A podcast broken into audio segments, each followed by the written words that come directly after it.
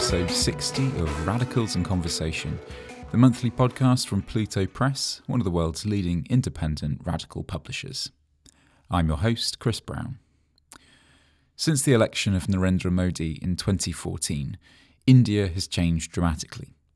As the world attempts to grapple with its trajectory towards authoritarianism and ethno nationalism, little attention has been paid to the linkages between Modi's India and the governments from which it has drawn inspiration, as well as military and technical support. India may once have publicly condemned Zionism as a form of racism, but times have changed, and the State of Israel has increasingly become a cornerstone of India's foreign policy. Looking to emulate Israel in policy and practice, the recent annexation of Kashmir increasingly resembles Israel's settler colonial project in the occupied West Bank. The ideological and political linkages between the two states are alarming, their brands of ethno nationalism deeply entwined. It's my great pleasure to be joined on the show this month to discuss all of this and more by Azad Essa, an award winning journalist and author of the new book, Hostile Homelands The New Alliance Between India and Israel. We'll be talking about the history of the shifting relationship between the two countries, India's waning commitment to the Palestinian cause, and the Israeli military industrial complex. We'll also discuss the influence of European fascism as well as Zionism on the development of the Hindu nationalist movement in the 20th century. And Azad also shares his insights on the significance of the relationship between Modi and Netanyahu and the deteriorating situation in Kashmir. Before we get underway, a quick reminder that podcast listeners can, of course, get 50% off the book on plutobooks.com. You just have to use the coupon podcast at the checkout. So, without further ado, here is Azad Essa on Radicals in Conversation. Yeah, Azad, welcome to Radicals in Conversation. It's a real pleasure to have you here uh, with me on the show today for listeners, Azad Essa's new book, Hostile Homelands, the new alliance between India and Israel, uh, is out now. It was published just a few days ago, in fact, uh, February 2023. Um, and it's a really excellent new book. I just finished reading it, and it's a really accessible, eye opening exploration of the relationship between these two countries. So, congratulations, first of all, on, writing this. Yeah, really wonderful book. Perhaps we could begin by just quite simply, maybe you'd like to introduce yourself to our listeners. Uh, you could tell us a little bit about your professional and political background. Hi, Chris. Um, hi, listeners. Thank you so much uh, for having me on the show. I'm really honored to be here. My name is uh, Azad Essa. I'm a, a, South African journalist now based in the US, in, in New York. My family is originally from the subcontinent and we've been in South Africa since the early 1920s, so it's almost like 100 years now. I'm a senior reporter for Middle East Eye. I cover race, uh, Islamophobia, foreign policy issues. I also write about books and cinema as well. Prior to joining Middle East Eye, I was at Al Jazeera for almost eight years. I covered mostly Southern and Central Africa for the network, though I also did some reporting from Kashmir and, and elsewhere. Brilliant. Yeah, thank you. So, what first prompted you to write this book? Where did the idea come from and how did it develop, I suppose? You see, because of my family background, I've always been sort of interested in India. And you could say, as a young person growing up in apartheid South Africa, I was proud, you know, of the fact that India was such a leader in the non-aligned movement and clearly a friend of the anti-apartheid movement in South Africa. But um, Ever since I was introduced to the story of Kashmir as a graduate student, I began to peel back some of the popular myths about Indian foreign policy that seem to be built on many assumptions. And so I also noticed that there was a lot of hesitation among Indian liberals and leftists in terms of accepting that India has a very dark history despite selling itself as a this sort of like non-violent and this large democracy in the world and as the land of Gandhi and the land of uh, yoga and, and Bollywood. So when Modi became president in 2014, I watched as India and Israel became closer. And a couple of years later, they became strategic partners. But in 2019, when Modi's government revoked Kashmir's semi autonomous status, a senior diplomat two months later said at a meeting in New York that India would um, look to replicate the Israeli model in Kashmir, as in he meant like they would build settlements for Hindus, just as Israel has these Jewish only settlements in the occupied West Bank. So when this happened, I was not surprised by the development, but I was so shocked by the brazenness of his comments. And I suppose I wanted to understand how a country that was perceived to have been so close to Palestine just a few decades prior suddenly talks so openly about replicating Israel. You know, how does it happen? You know, things don't change so fast um, unless there's something deeper, you know, like a deeper connection. And so I I wanted to find out, and so I pitched it to Pluto, and uh, poor Nida has been dealing with me since. oh, that's great. I mean, yeah, I think there's this kind of ostensibly quite a dramatic shift in you know public policy, but it's actually a much longer history of the relationship between these two countries, and um, often the private relationship and the public relationship has been very different. So, where does the book begin, really? I mean, we could say that both of these countries' stories definitely involve British colonialism, right? Um, they kind of both emerged in the 1940s. So, what was the original position, I guess, that, that maybe the Indian National Congress sort of held over the question of Palestine, you know, in the interwar years and in the 1940s? Because, as you say, there has been this dramatic shift in the relationship. Yeah. The Indian National Congress saw themselves as internationalists. You know, given the importance of the subcontinent to the British Empire, they also saw an independent India as playing an important role in the world after independence.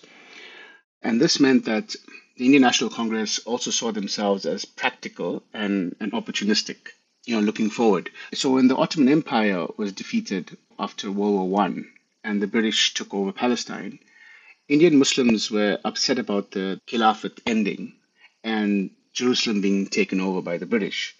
So Gandhi saw this as an opportunity and he supported Indian Muslims on both issues because, you know, the Indian National Congress was, was also against the British at the time. And so this became Indian National Congress policy, uh, support of the Palestinians, as well as speaking up about, you know, revitalizing the, the Ottoman Khilafat. So both Nehru and Gandhi saw this as a kind of anti colonial position. And they saw Britain as being the key culprit for now this mayhem that's beginning to take place in Palestine as, as Jews from Europe begin to come in and settle into Palestine under the Zionist project. So Nehru also headed the foreign policy department of the Indian National Congress. And so this becomes the policy of that organization. And so you have in the 1930s and early 40s the Indian National Congress recognizing that Britain was using Palestine as an outpost of the empire. And so they keenly spoke up about it and keenly spoke up about Palestinian rights and their freedoms. But after World War II and the Holocaust, their position changed. They began to be a little bit more open to Jews coming in from Europe into Palestine. As you say, I suppose we witnessed this kind of change in the, the position of the Indian government towards Israel in the kind of late 40s after the war. And I think it's in September 1950 that there's a kind of recognition of the state of Israel. What changed, I suppose, in concrete terms from that point? You know, it's officially recognized the country. How does this change things, you know, diplomatically speaking, uh, in terms of any trade and so on? So this is a tough question to answer, and I think in the coming years we'll find out more about this as more documents become, you know, available. You know, it appears like everything else, this decision to recognize Israel in 1950 was primarily based on self-interest and opportunity. So by 1950, it appears that Nehru and the Indian National Congress, or the, now the government, aren't as dedicated to Palestine as they first appeared but they now have to conduct themselves in a way that allows them sort of access to the Western world, but also doesn't alienate them from the Arab world. Mm. You know, Indian foreign policy was never that original or bold in this way. It's actually after China, you know, recognizing Israel, some months later, the Indian envoy to the Middle East, you know, has this exchange with Delhi in which it says that I don't think we're going to experience like a backlash from the Arab states if we recognize Israel. So this is, in the end, the basis of their recognition. They just recognize Israel because they don't feel as if they're going to suffer for it. The question of Palestine is not part of the discussion. So this was the chance to keep the options open. They then create a kind of immigration office in Bombay, you know, many miles away from Delhi. Uh, and that's symbolic, of course. It's far from the seat of power. And this opens up the opportunity for back channel talks. So, in terms of what that means, the, the relationship just essentially continues under the shadows from then on. Yeah. Yeah, no, that's very interesting. I mean, I think you've kind of already said the position is born out of pragmatism, really, and that sense that there won't be that backlash by opening up some diplomatic relations. I suppose what's significant then in the, the longer sort of history here is 1962. I think in the book you write how this is the moment at which the long history of arms sales from Israel to India dates from. Could you say a bit about that side of the relationship, the trade in sort of yeah military technologies? Why did that start in the early 60s? What was going on, I suppose, with India, and how did that relationship then develop over the, the years that followed? So China and India go to war in the Himalayas in 1962.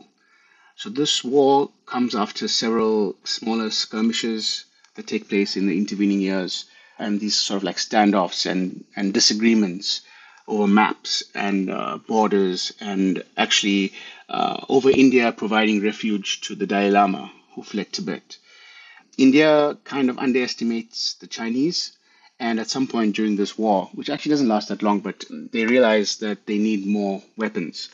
So Nehru sends out letters to several leaders around the world, including David Ben Gurion, who writes back and offers help. So Nehru thanks him but he also says, Can you send those weapons in ships without the Israeli flag? And uh, Ben Gurion refuses. And, and, and so, you know, Nehru has no choice and he accepts the assistance. You know, India remembers that, that gesture. Interestingly, talking about that office in Bombay, that letter actually goes through that Bombay office, you know, mm. and it's not supposed to be like a, a, proper consular office in a way, right? But it goes through that office.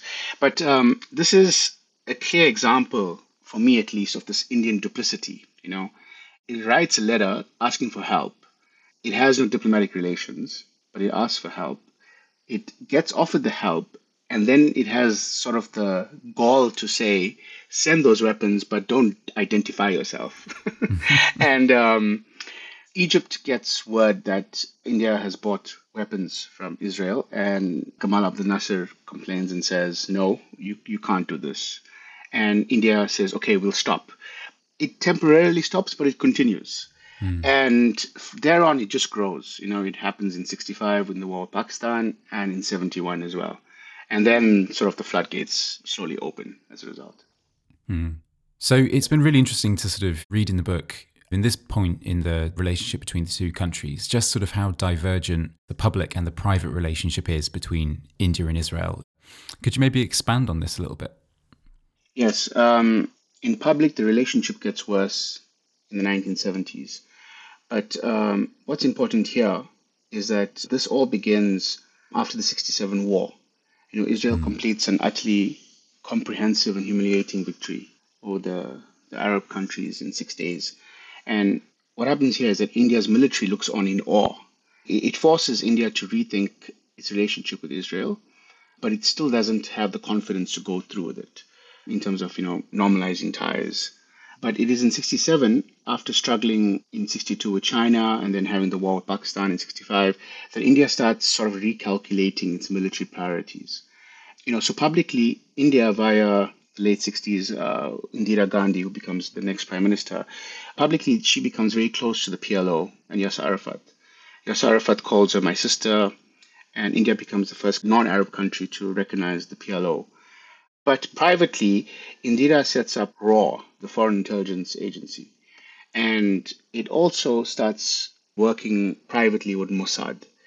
So this then sets up a kind of it paves a way for a relationship, a deeper relationship now with India and Israel behind the scenes when it comes to the military and other kinds of tie-ups you know between the two states. And that starts in 67. And it is contradictory because there is a public posture and there's a, a private posture. And then this, in the 80s, when India starts looking to open up its economy, it then recognizes, on the basis of this Israeli military industrial complex, you know, it recognizes Israel as a country that it wants to be linked with, it wants to work with. And it also is told, you know, Rajiv Gandhi is told that if you want to be close to the US, you need to fix your relations with Israel.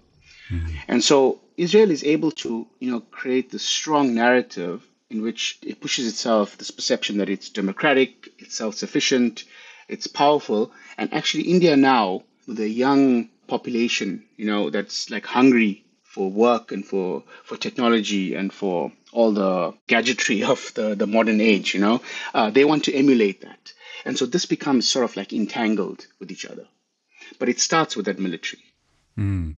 So perhaps you could give us a overview of how this military sort of relationship develops between the two countries throughout the 70s, 80s, 90s, and you know even into the noughties, because some of the statistics that you cite in the book about the scale of arms sales from Israel to India are pretty incredible. So what is this relationship achieving for both parties, uh, politically speaking? So what happens in the late 80s and the early 90s with the end of the Cold War? India feels that it cannot rely exclusively on Russia for its weapons. And it then looks at new avenues. And it's also um, nervous about Pakistan, which is, it's like eternal bogeyman, right? so it looks at, onto Israel and it feels that it needs to sort of like up its game, essentially. And so what happens with Israel is that Israel not only is open to selling weapons to India, but it's also happy to work with India in terms of assisting with developing the Indian arms industry as well. And this actually takes off uh, a lot more in the 2000s and you know with Modi coming in as well. When Modi coming in, he wanted to build this Make in India program in which India becomes self-sufficient. And so India has this glorified sense of self in which it wants to become some type of empire, you know, and in doing so, it feels as if that it needs to have as many arms and be able to defend itself to essentially operate that dream of its. Mm. Perhaps it would be good to now move on to talking a little bit about some of the other overlaps between these two countries. You know, we can talk about Hindutva and, you know, Zionism, the links between these two ideologies. We can talk some more about the relationship between Modi and the BJP and Netanyahu's government, for instance. And of course, the parallels between, you know, Kashmir and the occupied territories. Maybe let's start by talking a little bit about Hindutva, because this is obviously something that informs the political project of Narendra Modi and the BJP for listeners who aren't maybe familiar with the term, could you say what some of the origins of this, you know, political philosophy, for want of a better word, and what its tenets are? The first half of the 20th century saw a lot of independence struggles coming to the fore, including in India. Hindutva activists were influenced by, you know, several European thinkers who saw India as kind of like the cradle of civilization. These included like William Jones and um, Max Muller, and this urged these early proponents of Hindutva to call for a kind of return to a pure India, in which you know Hinduism was the basis of society. So Hindu nationalists argued that you know Hindus were the original inhabitants, and that everyone else were essentially foreigners and invaders who had essentially contaminated the nation. So this becomes the narrative and this becomes the essentialized idea of Hindutva. So, as the struggle for independence from British rule started, the Hindu nationalist movement then looks at Muslims as that enemy that needs to be disciplined, essentially. So, they are the invader, they are the outsider, they are the community that has essentially contaminated Hindu civilization and they need to be fixed in a way the organization that starts building this Hindu nationalist uh, supremacist ideology is called the RSS or the Rashtriya Swayamsevak Sangh, right? And they become like this hub for Hindu nationalist organizations to build around. And their aim is to create a Hindu state. And so the RSS gives birth to a youth wing, a religious wing, uh, several charitable organizations. They build educational syllabuses and they ultimately build this political wing called the BJP. And so the BJP now carries that Hindu supremacist ideology into the state, essentially. Mm. Yeah, we'll definitely come on to talk a bit more about the, I suppose, the rapid rise in political fortunes that the BJP sort of experienced in the 80s and 90s. But just before we kind of move on to that, maybe, uh, you know, it's quite interesting to read in the book the influence of, you know, Mussolini's fascism, for instance, in the, the early days of that, um, the development of Hindutva.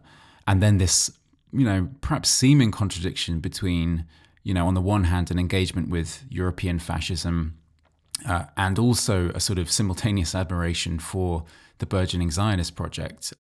So, could you maybe unpack a little bit this seeming contradiction in the position of Hindu nationalists, which, you know, on the one hand was kind of drawing on the fascist tradition and also sort of having this yeah position on Zionism that might seem contradictory? Yeah, you know, the RSS and the Hindu nationalists looked to the fascist regimes, as you say, in Europe, such as Mussolini, for inspiration. RSS members went to Italy in the 1930s and 40s and came back to India and built institutions for young people. There were these uh, journalists who went on these like packages, you know, to report on fascism in Europe. And um, their purpose was to report on how fascism was kind of a desirable way of disciplining society. And in this way, it, it, it harkens back to the point that Hindu nationalist thinkers felt that, on one hand, India had been sort of contaminated, and at the same time, they felt that Hindus had become weak over the centuries and they needed to be strengthened. So, therefore, this idea of like, you know, linking up with fascists to discipline the society and so they can strengthen themselves. And they started copying everything. They even copied the, the, the brown pants, the short brown pants, and the socks, you know. And this then expanded to other places. The RSS formed international wings. It started off actually in Kenya, then it went to the UK and it went to the US. And as you say, there was this incredible contradiction, or actually, it first appears as a contradiction, in that you have this ideology and this movement that looks at Europe and says, hey, we want to be like you, this strong, disciplined force that gets rid of the community that's causing problems or seem to be causing problems or seem to be contaminating the society. So, in this way, they look at how fascist Europe wants to treat Jews and they want to do the same to Muslims in India.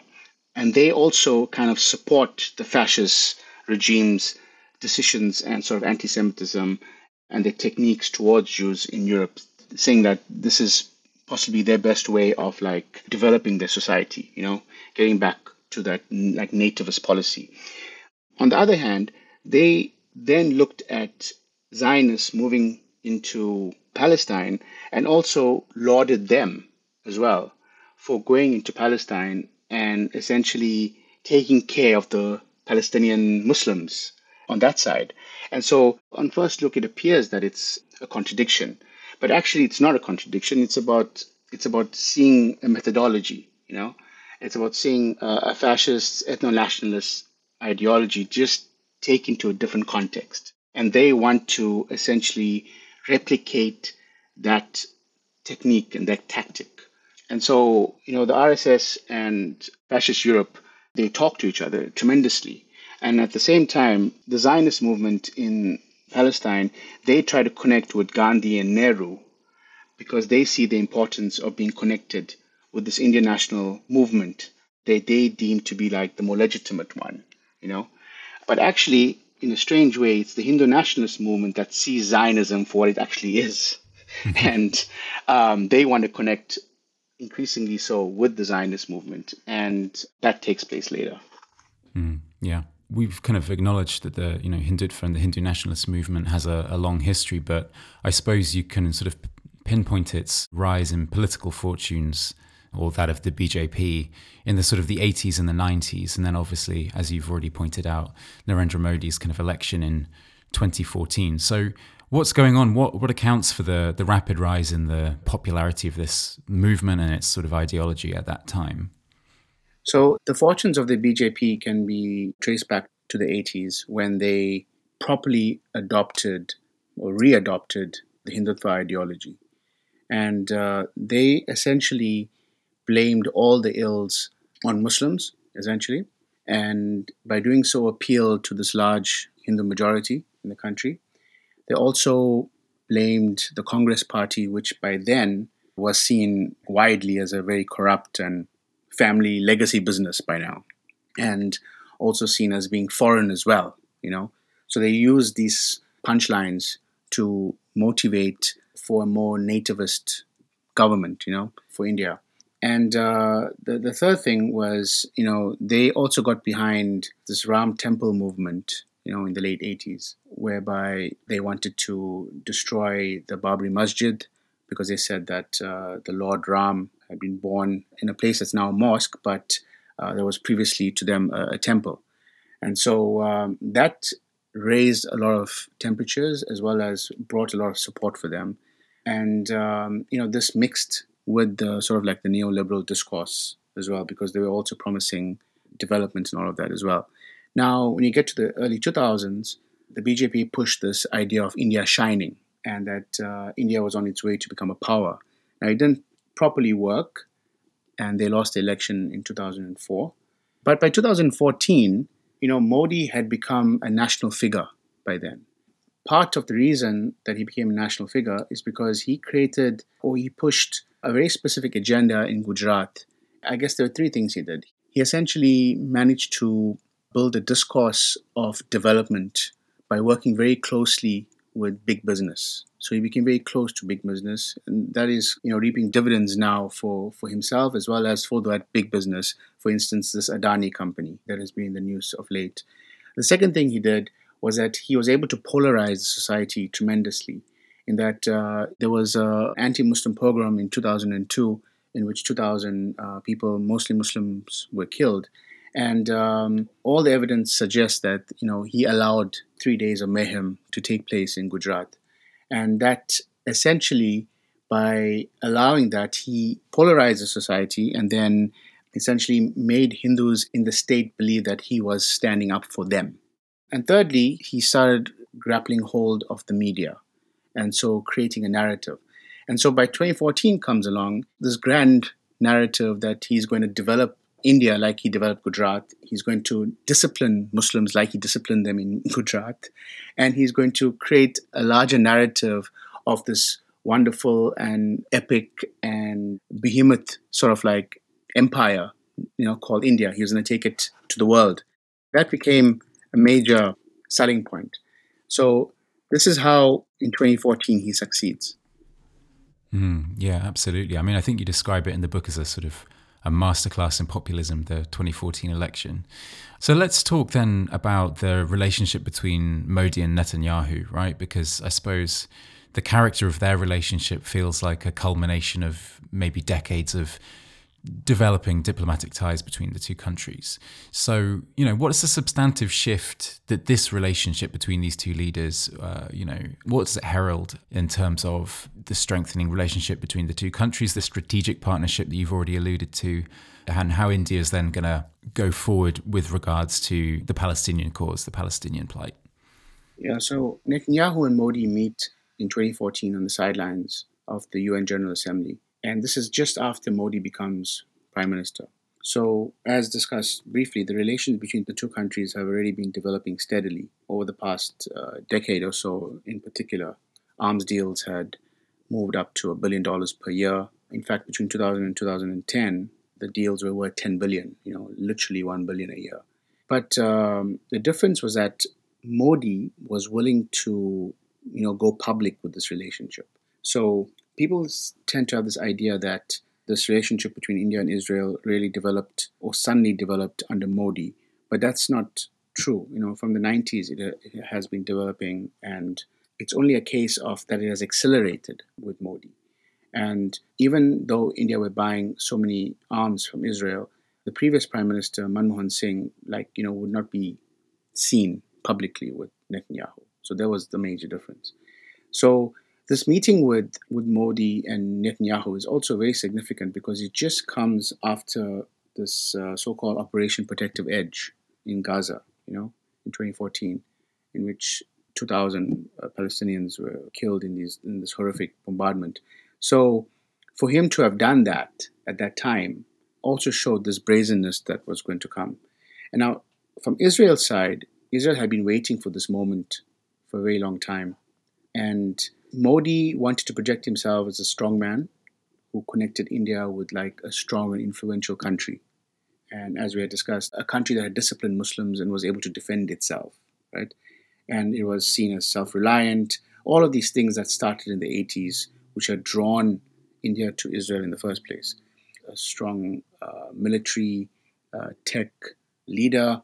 You know, Modi had been elected on this mandate of Hindu nationalism. And so being linked to Netanyahu matched and replicated his message as such. Now, for Netanyahu, this was a huge development for him and for Israel as well, because now what you had was that you had Israel being close and linked to the so called largest democracy in the world. And that would not only give them further legitimacy, it would put to rest all of these doubts about Israel being a colonial state and all of that when you have the leader of the so-called non-aligned movement, okay, even if it's like not really functional, but you have the leader of the third world being in your corner, right? It's a massive turnaround for India, which was seen as like one of the biggest critics and a major supporter of the Palestinians. So it's a big coup for both leaders. Netanyahu actually used his photographs with Modi some years later in an election campaign. They were put up on big billboards on buildings in Israel. And then this relationship basically develops even further under Trump. You know, going back to the, the point about, you know, India not being that imaginative with its foreign policy, India has always been very careful not to upset the Arab world. They want to make sure that, you know, that doors open. So when Trump brings in the Abraham Accords, it gives Modi an opportunity now to strengthen the ties with Israel. I feel as if like the Abraham Accords accelerated ties between India and Israel by possibly a decade because now it uses the Arab world as justification for being close. Mm, yeah, no, it's it's really interesting to see the normalizing relations between you know Israel and the UAE, and then other countries in the Middle East and North Africa, and how that all has that effect on the the India-Israel relationship, uh, as you say. I mean, you know, we've we've talked about some of the ways that India has sought to sort of emulate Israel um, by growing its defense sector as one, but I suppose the most obvious is how it sought to deal with Kashmir, right? And there are obvious parallels that are drawn, I guess, in the book and elsewhere uh, between the situation in Kashmir and that of the occupied Palestinian territories. So let's talk about Kashmir because the modern history of Kashmir is hugely contested and that it holds significance to the Indian nationalist project. But what are some of the parallels, I suppose, between Kashmir and the Palestinians? So there are several similarities. Okay, so the first one is that both Kashmir and Palestine suffered ethnic cleansing at the birth of India and Israel. So when we talk about um, Israel, we have to talk about the Nakba that saw 750,000 Palestinians expelled when it comes to India, and we talk about uh, Kashmir, we have to talk about in Jammu, you know, 200,000 Kashmiris were killed and half a million were pushed into Pakistan. Now, that area of Pakistan is now called Pakistan controlled Kashmir. So that's one major similarity that people seem to ignore in a way. Because there's this idea that the dispute in Kashmir came as a result of Pakistan Pathans invading Kashmir, and then India responded. But that's not what happened. There was an ethnic cleansing that took place first that resulted in, in this dispute ultimately, or at least one of the reasons for this dispute, right? Um, the second point is that both have faced settler colonialism and some form of occupation since the birth of those two countries as well, India and Israel as well. In Kashmir, the Indian army came in, and India was supposed to conduct a plebiscite once hostilities ended with Pakistan, and this never happened. And now, for the past 30 years, you have like 700,000 troops, you know, one of the most militarized, if not the most militarized uh, area in the world. Another similarity is that both Kashmir and Palestine are among the earliest issues ever raised at the United Nations. And then we have to talk about methods, right? Both Kashmir and Palestine are extremely surveilled societies. It has become a lot more sophisticated in Kashmir since the early 2000s, but now they mirror each other in, in the way they do things. in terms of the surveillance. Then there's also the fact that both armies and, and the paramilitaries use maiming as a way of quelling and punishing dissent or protest. So Israelis are known for shooting Palestinians in their limbs, you know, and so they aren't able to walk or unable to use their arms, you know. Kashmiris have been shot in the eyes with lead-based pellets. Couple of years ago, it was called uh, possibly the world's first mass blinding, you know. So you essentially uh, destroy the society in that way. Then there's also the point about civil society being intimidated and attacked routine, routinely by both countries. So India and Israel call themselves democratic. One says it's the only democracy in the Middle East. The other one says it's the largest democracy. But they routinely intimidate, attack, criminalize civil society, as well as the media. In Gaza, Israel bombs media offices, right? And in Kashmir, they, they cut off communications for days. In 2019, they cut off the, the, the communication for, for months. You know, there was no telephone, there was no internet. Uh, journalists were basically sending stories on memory sticks with people traveling on planes from Kashmir to Delhi. So imagine sending a memory stick with the story and photographs and video, sending it to Delhi, and then and that's how the story gets out. This is 2019. I mean, it's incredible. And then you know, there's also the point that uh, you know they both use collective punishment as a way of silencing people. Mm.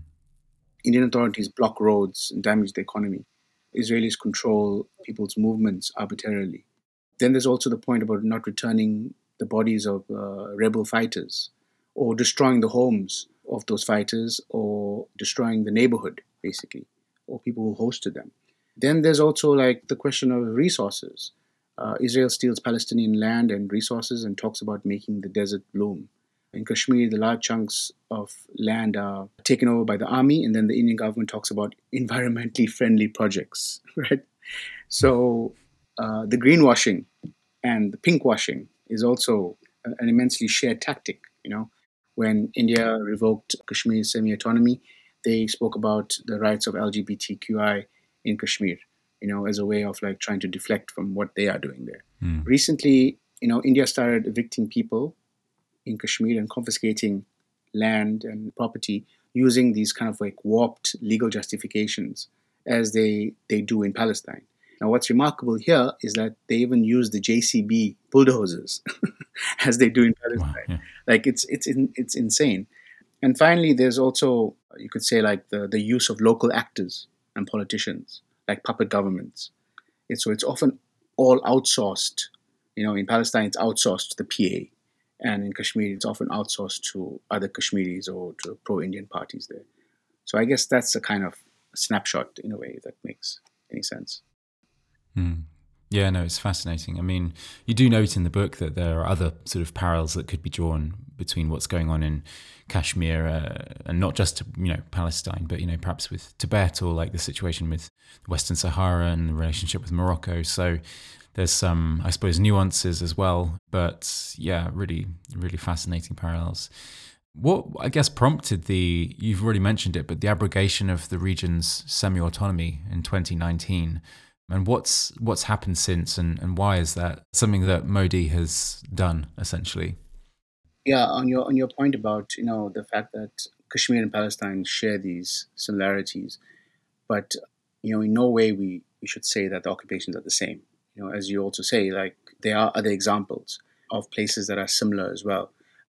I want to emphasize that the idea is not that occupations are exactly the same, but the point that occupations and, and settler colonial like entities, you know, they kind of use a variety of methods, and sometimes these methods change or they're altered and they're recalibrated based on you know several things. It could be budget, it could be timing, it could be geopolitical situation.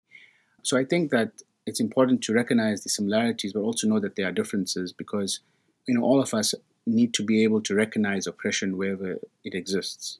You know, and this is how we build sort of like solidarities and intersectional movements. So, you know, I listed all those similarities, but I, I would like to tell you like essentially maybe one difference between Kashmir and Palestine. And I think it might be important because then we don't want people to look at a difference and think that it means that an occupation or settler colonial project is not taking place. These things shouldn't distract from the overall goal, which is occupation, settler colonialism. So, for instance, for Israel, Palestinians need to disappear. And for India, Kashmiri Muslims also need to disappear. And in both cases, the people are dispensable. But for India, when it came to Kashmir, this wasn't always the case.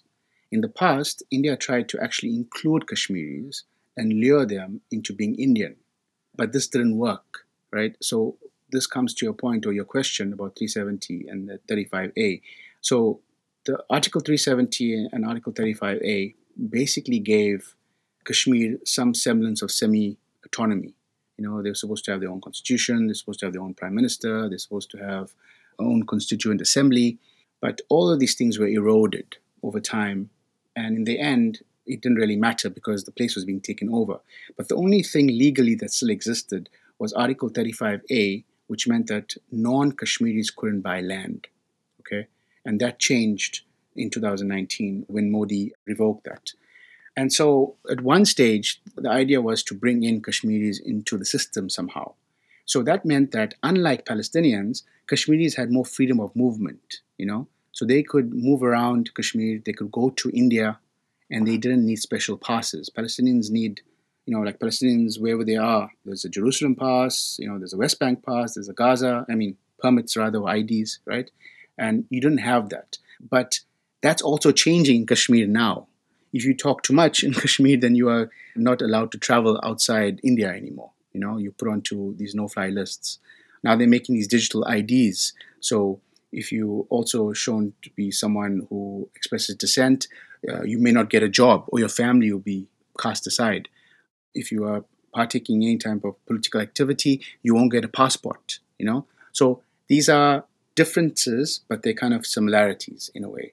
It's just the tactic is a little bit different. Uh, but that doesn't mean that the goal isn't the same. And I hope that makes sense. Mm, yeah. Now, in terms of what has happened since 2019, Kashmir has become an intensely insecure place now. You know, so as I mentioned, journalism and civil society has collapsed. Journalists are no-fly lists. I personally know journalists who are no-fly lists, and that means if they write something, they've got to hide their byline, right? If it's anything serious, if they want to travel out of the country, they have no way of fixing that. They're on a list, and that's it essentially. And so they're stuck in no man's land. So, do you actually continue writing or do you try to get off that list? Can you imagine what a ridiculous sort of uh, conundrum that is?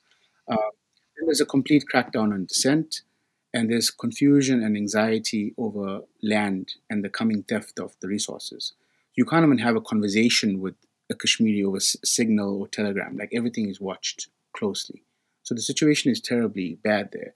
And unlike Palestine, you know, uh, foreign journalists uh, almost never likely to get a pass to go into Kashmir as well.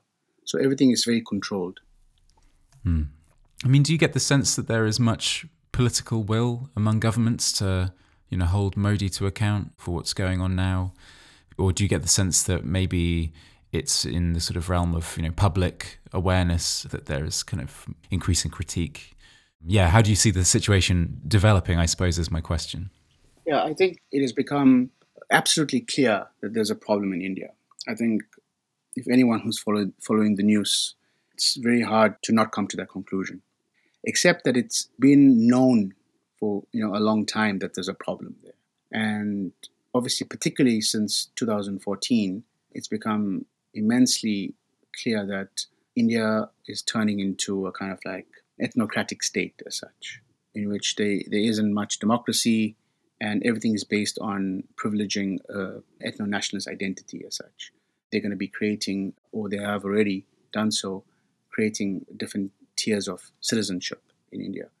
So you might remember that Modi was banned from the US between 2005 and 2014, I think, because of his role in Gujarat.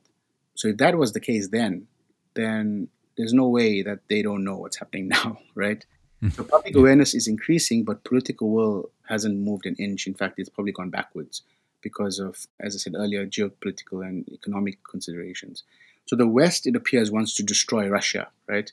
And it sort of like wants to tame China at this point. I mean, this is just like speculation. Who knows, right? But but mm. for for this for this project with China in particular, it needs India, and it needs India as a source of cheap labor.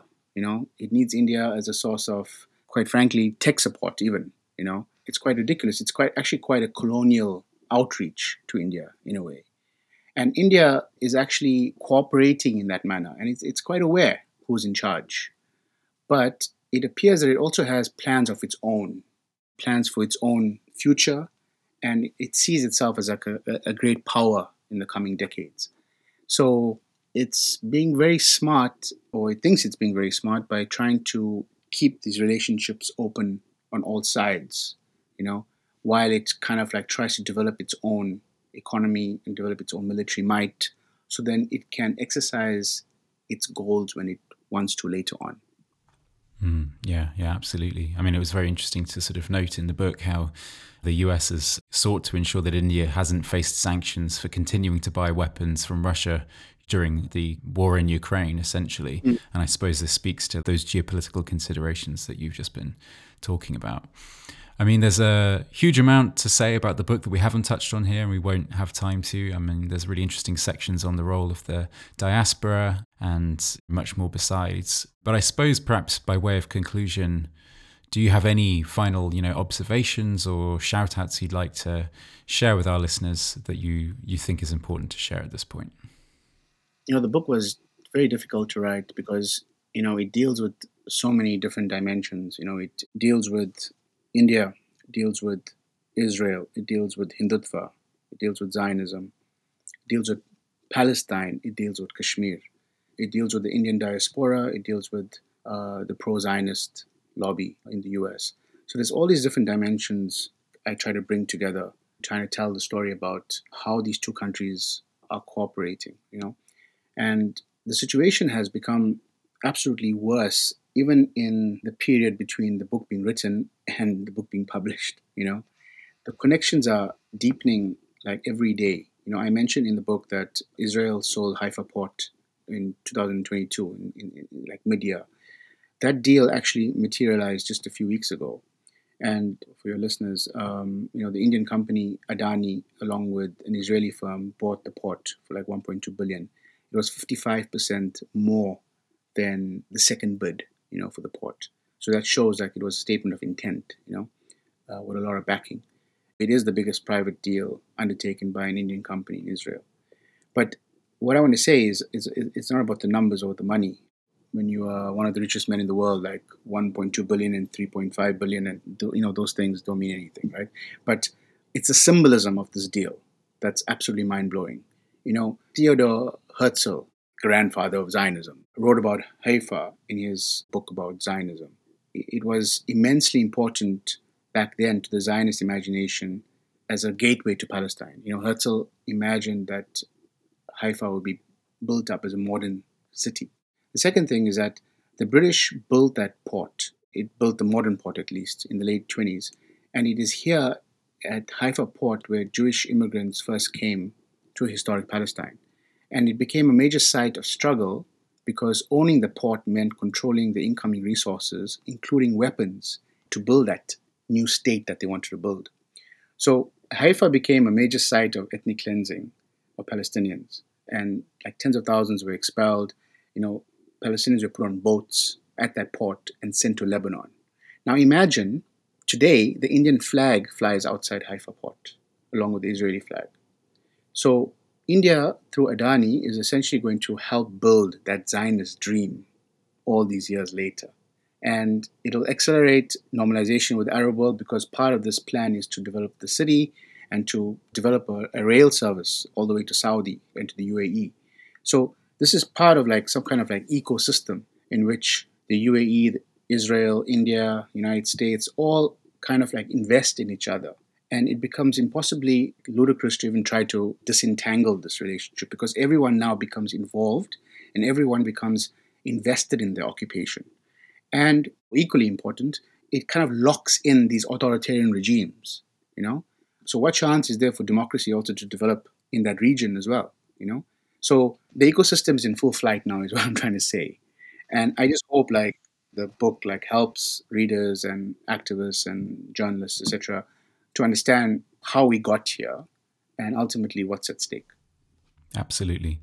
I think that's a great place to end. Um, it's been really fascinating talking to you today, Azad. So thank you so much for coming on the show and speaking to us about the new book.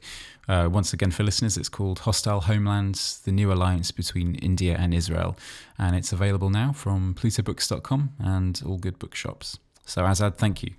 Thank you, Chris. I really appreciate it. That was Azad Essa on Radicals in Conversation. If you've enjoyed today's episode, then don't forget to subscribe to the show.